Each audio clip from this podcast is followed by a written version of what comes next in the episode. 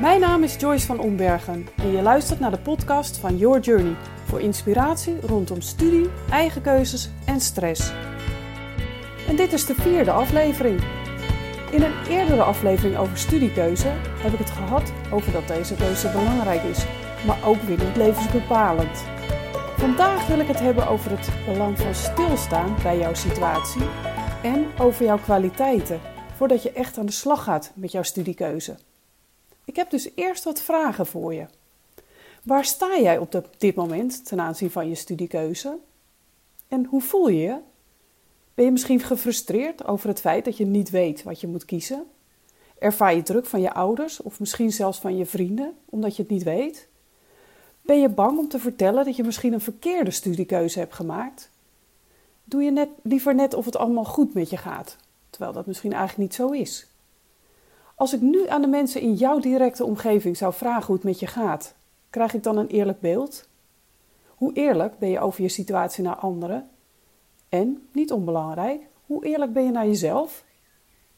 Mocht jij uh, degene zijn die twijfelt over studiekeuze, dan is de eerste stap om uit die twijfel te komen het erkennen dat je in deze situatie zit en daarover gaan praten met anderen. Je twijfels uiten geeft namelijk lucht en je zult ook merken dat je niet de enige bent die hiermee zit. Je bent echt niet de enige. Er zijn veel meer studenten die niet weten wat ze willen. En door erover te gaan praten, zul je dat echt ontdekken. Wat ook helpt als je erover gaat praten, is dat je inzichten krijgt. En de kans is veel groter dat je ook echt in actie komt. Want hoe komt het, denk je, dat je soms niet tot actie komt?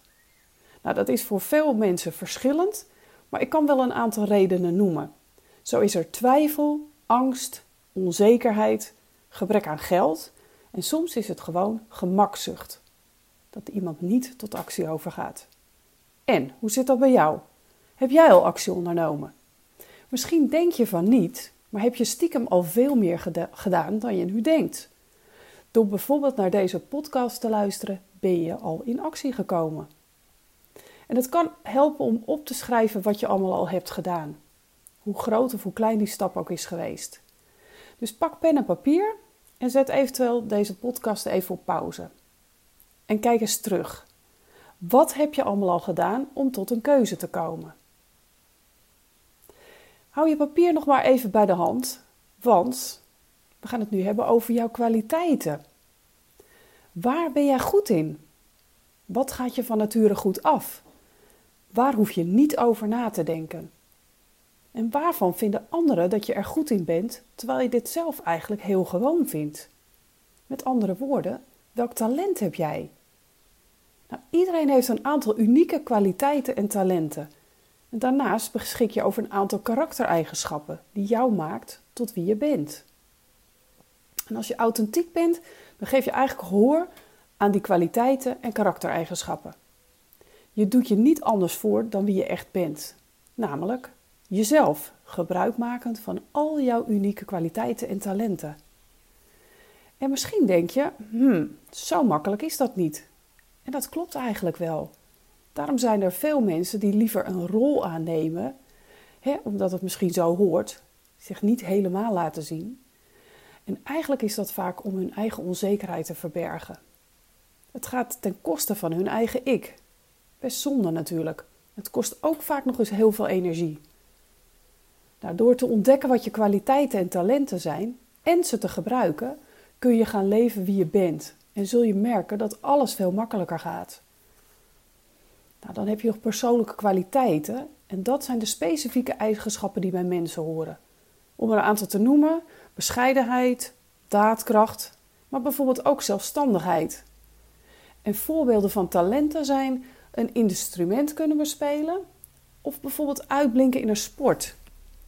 Vaak vinden we het heel gewoon dat we iets goed kunnen, omdat het zo vanzelfsprekend voelt. Nou, dan hebben we het dus over een talent. En dan zijn er ook nog eens vaardigheden en competenties. Iedereen kan leren schilderen of acteren, maar weinig mensen zijn er ook echt goed in. En dat is dus het verschil tussen een talent en een competentie. Je kunt wel leren acteren en door hard werken kun je echt wel een bepaald niveau behalen, maar zonder het echte talent zul je nooit een Johnny Depp worden. Nou, voordat ik afsluit voor deze uh, podcast, deze aflevering, wil ik nog iets aan je kwijt. Tot nu toe zijn we bezig geweest met het nadenken over wat er is, hoe je huidige situatie is en wat je wel of niet al hebt gedaan om tot een keuze te komen. Best wel rationeel allemaal. En nu wil ik dat je die knop even helemaal uitzet. Stop met denken en ga dromen. Nou, je kan je ogen even dicht doen, dat helpt vaak, maar dat hoeft niet. Want wat nu, hè? Wat? Als er helemaal geen beperkingen zouden zijn. Hoe ziet jouw leven er dan uit? Er is genoeg tijd en geld. Je hoeft met niets of niemand rekening te houden. En de kans op mislukken bestaat gewoonweg niet. Hoe ziet jouw droomleven er dan uit? Nou, schrijf dat op of teken.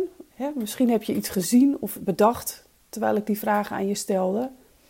En hang dat papier op een plek waar je vaak langskomt. Gewoon als reminder. Durf te dromen. Nou, dit was het alweer voor vandaag. Wil je meer weten over studie, stress en eigen keuzes? Ga dan naar yourjourney.academy en volg ons op Spotify.